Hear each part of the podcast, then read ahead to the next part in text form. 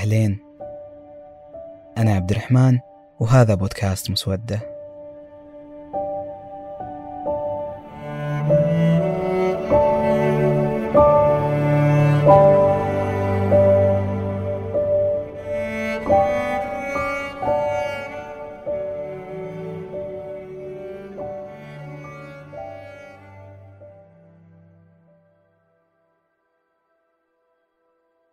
تتشكل شخصيتنا وتتغير من خلال تفاعل كل من تكويننا البيولوجي بيئتنا الاجتماعية أو قرارات نتخذها طوال حياتنا. ما انولدنا بشخصيات كاملة أو جاهزة تتعامل مع غيرها. وعملية بناء الشخصية عملية تراكمية وبطيئة. الشيء الوحيد اللي كان سريع هو استيعابنا إن حنا مو في دائرة نرتاح فيها أو ننتمي لها. a third to a half of the population are introverts. A third to a half. So that's one out of every two or three people you know. So even if you're an extrovert yourself, you know, I'm talking about your coworkers and your spouses and your children and the person sitting right next to you right now. يقدر الانطوائيون فترات الهدوء ويحتاجون لها عشان يختلون مع أنفسهم خلوة تامة بدون إزعاج ولا أضواء ويمكن بدون وجود أشخاص ثانيين بعد. ومع اختلاف أسباب الخلوة هذه من عدم القدرة على مجاراة سرعة وتيرة الحياة اللي مليئة بالاجتماعيين حولهم إلى الهروب المنطقة يقدرون يأخذون فيها نفس طويل ويتجهزون كيف راح يطلعون من هالدائرة مرة ثانية ويواجهون كل شيء يزعجهم أو يخافونه.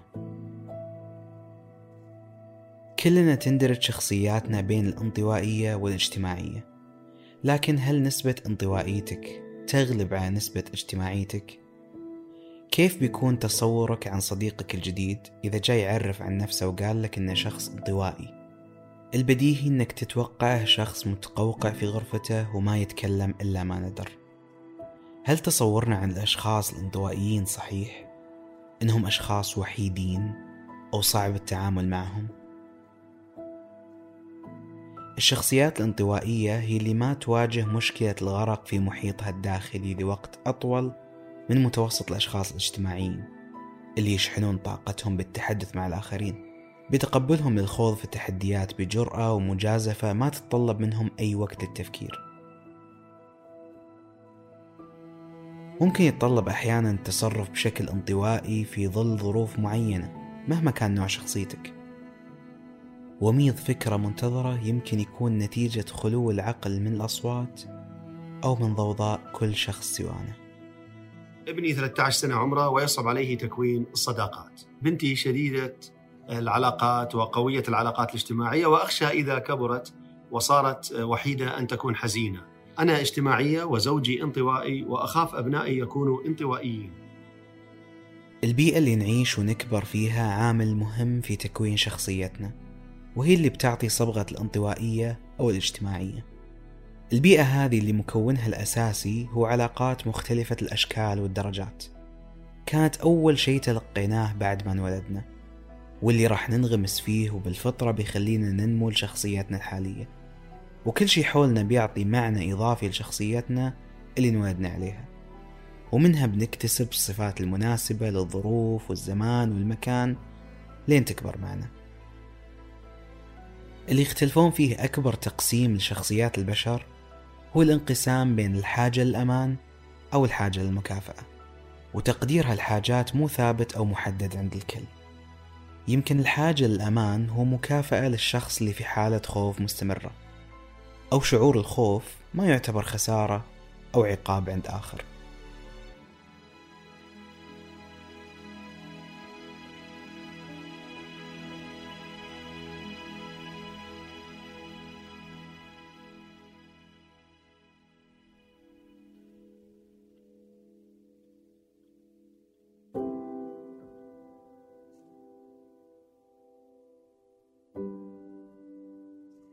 في منتصف القرن الماضي قدموا باحثتين من أمريكا مؤشر أو اختبار لأنواع الشخصيات المختلفة. يمكن سمعتوا عن اختبار الستة شخصية اللي يمشي على نظرياتهم. في أول تقسيم للشخصية قسموا الشخصية إلى نوعين اجتماعي extrovert وانطوائي introvert قابلت عبد اللطيف القرين مؤلف كتاب هارون أخي واللي يتكلم فيه عن الشخصيات الانطوائية. وتكلمنا عن الشخصيات وأنواعها. لا أتوقع الأمر ما هو بال- بالسهولة هذه لأن إحنا عندنا اشكاليه إنك مثل ما تفضلت قلت لي ان 16 شخصية ثمان شخصيات منها تبدأ ب I وثمان شخصيات منها تبدأ ب E فمعناها موضوع I و E اللي هي I انطوائي و E اجتماعي هذه فقط علامة من من العلامات الأربع اللي تتشكل منها الشخصية. بل إن حتى اللي أوجد التصنيف هذا تكلم أيضا لاحقا عن إن لو بنفصل أكثر نقدر نطلع بأكثر من حرف إضافي يعني نقدر حتى آه، نعبر عن الشخصيات بدال أربع آه، حروف لا ممكن في خمسة ممكن في ستة ممكن في سبعة. لكن أنت في النهاية إلى متى بتقعد آه، تحط تصنيفات؟ في النهاية بتكتشف إن كل شخص مختلف عن الثاني وهذا الصح. يعني أنا في النهاية أنا وياك ممكن نتشابه في كل شيء في حاجة واحدة نختلف وهذا الاختلاف يكون هو الاختلاف الجذري. فهم في النهاية نقول إحنا انطوائي واجتماعي هذا موضوع إجمالي أو هذا تصنيف إجمالي فقط. كيف نقول عن الشخص الانطوائي؟ في أمور كثيرة هي اللي آه، تحدد انطوائية الشخص من اجتماعيته. يعني بعضهم مثلا تلقاه مثل آه، ناخذ مثال غازي القصيبي. تلقاه في الاجتماعات متحدث تلقاه آه، لما يتحدث فصيح. لكن هل هو يهوى هذا الشيء؟ هذه الاشياء حتى إحنا ما نراها لازم هو يتكلم عنها وفعلا لما تكلم عنها الله يرحمه أظهر لنا انطوائيته وإنه بالعكس ما يميل للتجمعات ولا يميل حتى للدعوات الرسمية اللي تجي. على الناحية الثانية يجيك واحد يقول لا يقول أنا والله انطوائيتي أقدر ألخصها في ان ما أبغى أكون شفاف. ما أبغى أكون مرئي. حلو؟ أفكاره همومه. يجيك شخص ثاني لا يتعامل مع مشاكله ومع حتى أخطائه بشكل شفاف أكثر. يعني ممكن هذه من الأشياء اللي ممكن أقدر أحدد الشخص انطوائي واجتماعي منها. مو أقدر أحدد بشكل قطعي بشكل طبيعي اللي هو مدى قدرة الشخص إنه يقول أخطائه. مو إنه يعترف يعترف قضية مختلفة يعترف عادي ممكن أنا أعترف بأخطائي ممكن أنك تعترف بأخطائك. مدى قدرتك على إنك تري أي أحد خطأك. نادر جدا واحد أصلا يقدر عليه. فكل ما زادت اجتماعية الشخص أتوقع بيكون عنده الموضوع هذا أسهل. نيوتن كافكا فان جوخ دافنشي غازي القصيبي وحتى شخصية هاملت من مسرحية شكسبير. كلهم كانوا شخصيات انطوائية. كانوا في لحظات كثيرة في حياتهم ما ينتمون للمكان اللي هم فيه. وأراهن أن في لحظات كثيرة بعد كانوا مجبرين يطلعون من دوائر راحتهم. بالتأكيد هالشي سبب لهم صراعاتهم الخاصة وقتها واللي بعد يمكن خلى كثير من علاقات في محيطهم تتهمش أو تتهشم. لو بناخذ تصنيف مثلا آه، آه، عام يمكن أكثر تصنيف تصنيفات عمومية هو تصنيف كارل يونغ يوم قال صنف الاجتماعيين والانطوائيين بناء على غرابة الأشياء تعاملهم مع الأشياء الغريبة.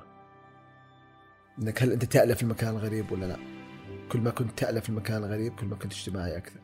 كل ما كنت تألف الصوت الغريب كل ما كنت اجتماعي أكثر. كل ما كنت تنزعج من زيارة غريبة كنت اجتماعي اجتماعيا أقل. طب القضية اللي برضه لازم نتكلم عنها بعدين. طيب أوكي. انطوائيين اجتماعيين. إلى أي درجة إحنا اجتماعيين؟ وإلى أي درجة إحنا انطوائيين؟ حتى الانطوائية فيها درجات. فهذا تقريبا مجمل ممكن ما يمكن أن نقوله حول هذه أو حول هذا السؤال. طيب هل ممكن شخص انطوائي مثلا لو عاش في بيئة مختلفة تماما عن اللي عاشها بيكون برضه انطوائي؟ هل نوع شخصيتنا ينولد معنا؟ أو هل الموضوع هو سلسلة من الظروف اللي صنعت نمط شخصيتنا آه، هل فعلا بيختلف من ناحية اجتماعي وانطوائي؟ نعم بيختلف. آه، طيب يمكن لو يسمع واحد الكلام هذا يقول طيب معناها إن الانطوائية والاجتماعية صنيعتنا إحنا ما هي شيء وراء لا مو صحيح. بشكل عام الإنسان يتأثر بثلاث أشياء. يتأثر بجيناته وراثته وهنا ممكن نعود إلى اللي قاله ال- العقاد. رحمة الله عليه آه، قال نصا ورثت الانطواء عن أمي وأبي. آه، فكان يعترف بانطوائيته بل إنه كان يقول عن أمه وأبوه إنهم آه، انطوائيين. والنقطة الثانية هي البيئة والظروف. طبعا لما نقول بيئة فاحنا نقصد الظروف نقصد التربية نقصد ال- آه، التجارب العلاقات الأشياء هذه كلها تعتبر من ضمن البيئة. هذه البيئة قد تدفع الشخص إلى أنه يتعزز في اجتماعيته أو يتعزز في انطوائيته. يعني مثلا ممكن يكون شخص ولد اجتماعيا لكن لأب وأم انطوائيين. إيش اللي بيصير؟ ممارساتهم طول ما هو موجود على الحياة من أول ما فتح عيونه. لين اللحظة اللي هو وصل إليها 20 سنة أو 30 سنة ما كان في تجمعات ما كان في كذا. فإيش يبدأ الإنسان يألف وجوده آه، بمفرده. من الأشياء اللي لابد إحنا برضو نركز عليها إيش الصدمات اللي جات للإنسان؟ مثل التحرش الجنسي مثل التنمر مثل آه، حتى الخيبات في العلاقات. عدم الثقة لما تنمو. كل هذه أشياء تسبب في أن الشخص تتعزز انطوائيته. طبعا ممكن الواحد يسمع هذا الكلام ويقول طيب كذا الانطوائية سلبية. لا إحنا ممكن نفرق بين الحاجتين هذه. ونقدر نقول مثلا آه، انطواء لسبب سلبي. لكن الانطواء بحد ذاته حتى أنا يوم يوم حاولت إني أفرق بينهم آه، قلت يمكن نقول هذه عزلة. من النقاط المهمة برضو في البيئة وما تعتبر سلبية لكنها من أثر البيئة. هي ظروف مرت عليك مثل آه، تحملك المسؤوليه آه، ممكن التخصص اللي مريت عليه آه، أو اللي دخلته يتطلب جهد مضاعف وبالتالي انعزلت عن الناس. هذه كلها أشياء ممكن نظن إنها خلاص انتهي الجامعة ونرجع كما كنا لكن لا ما في شيء يرجع كما كان.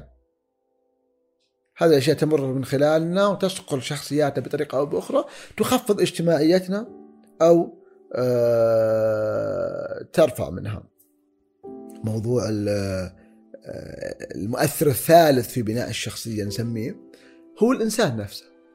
برضو في النهاية أنت يعني ما- أنت رهين لل آه، لموضوع الجينات فقط وللظروف لا أنت لك أثر. لك أثر على نفسك. أنت في النهاية ممكن إنك تمر بظروف ممكن إنك أنت تخلق بطريقة معينة لكنك تحتاج مثلا مثلا أنت انطوائي. لكنك تحتاج آه، بعض الصفات الاجتماعية. أنت بالممارسة تقدر تكتسبها. آه، مثلا أو المعروفة عن آه، الاجتماعيين مثل الإلقاء مثل بعض العلاقات اللي مهمه جدا في تطورك الوظيفي مثلا. كل هذه الأشياء إحنا ممكن نكتسبها فأنا أقدر أقول من هنا أن لا إحنا عندنا أكثر من مؤثر ثلاث مؤثرات. قد تتكامل مع بعضها فيكون أنت مولود انطوائي ظروفك تشجع الانطواء ويضاف عليها أنك أنت أيضا اقتنعت بنمط الحياة. كثير من الانطوائيين وبطبيعة الحال يحسون بتجاهل المجتمع لهم بسبب الاجتماعيين اللي متسيدين المشهد.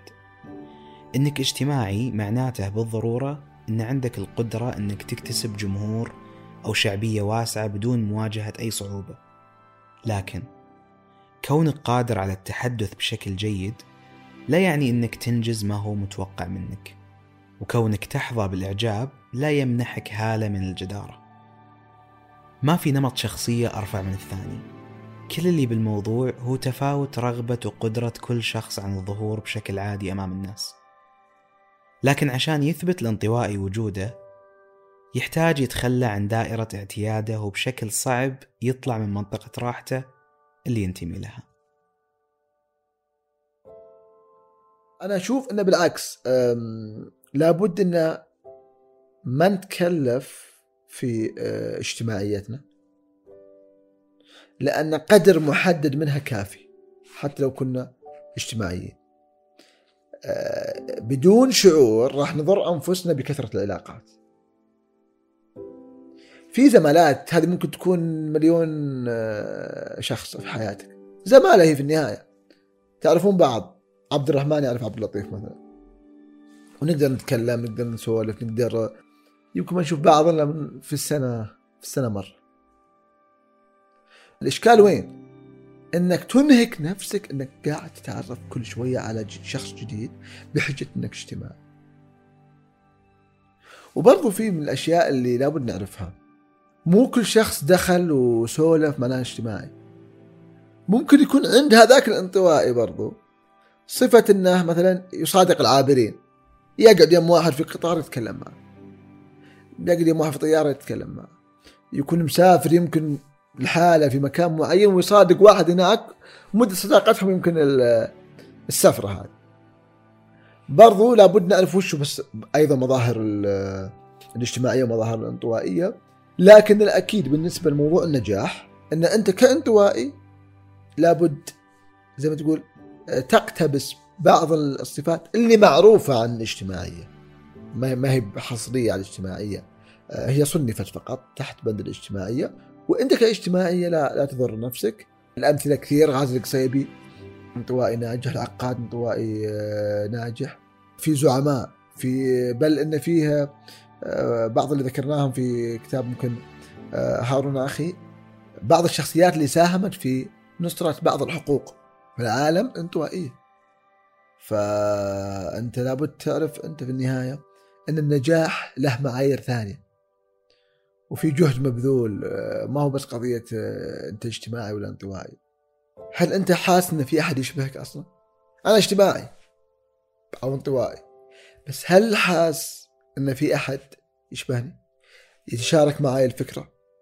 لأن في النهاية أنت إذا كان كل المئة شخص اللي أمامك ما تقدر تثير معهم موضوع في النهاية إيش الفائدة من العلاقة؟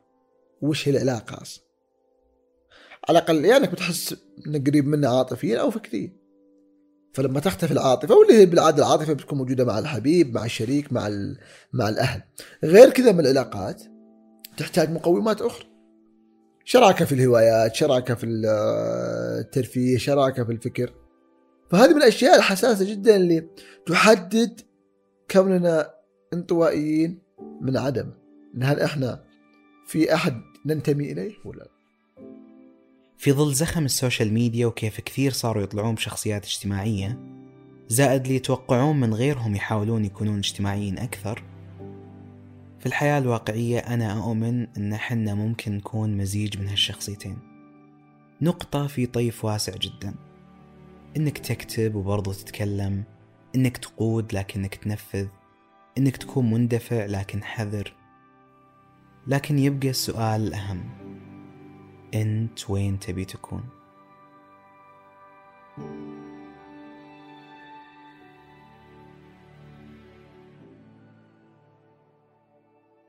أخيرا. بينما يشعل الاجتماعي الالعاب النارية يجلس الانطوائي أمام الموقد مبتهجا. واللي يفصل بين الانطوائيين والاجتماعيين وبين اللي يتوقعون ما بيكون عندهم القدرة على أنهم يديرون يرفعون يدهم بالحلول أو كانوا خايفين يوقفون في نور الشمس وجلسوا سنين حياتهم كلها في الظل هو مجموعة من المهارات والقرارات. يعني بكل بساطة استطاعة الانطوائي في إشعال الألعاب النارية ممكنة وقد يشعر الاجتماعي بالكثير من البهجة أمام الموقد. كل اللي كانوا يحتاجونه هو أرض وفرصة. أرض يرتاحون لها ويحسون بالأمان فيها وفرصة تدفعهم يكونون أشخاص أحسن عشان أنفسهم مو عشان غيرهم. يومكم سعيد.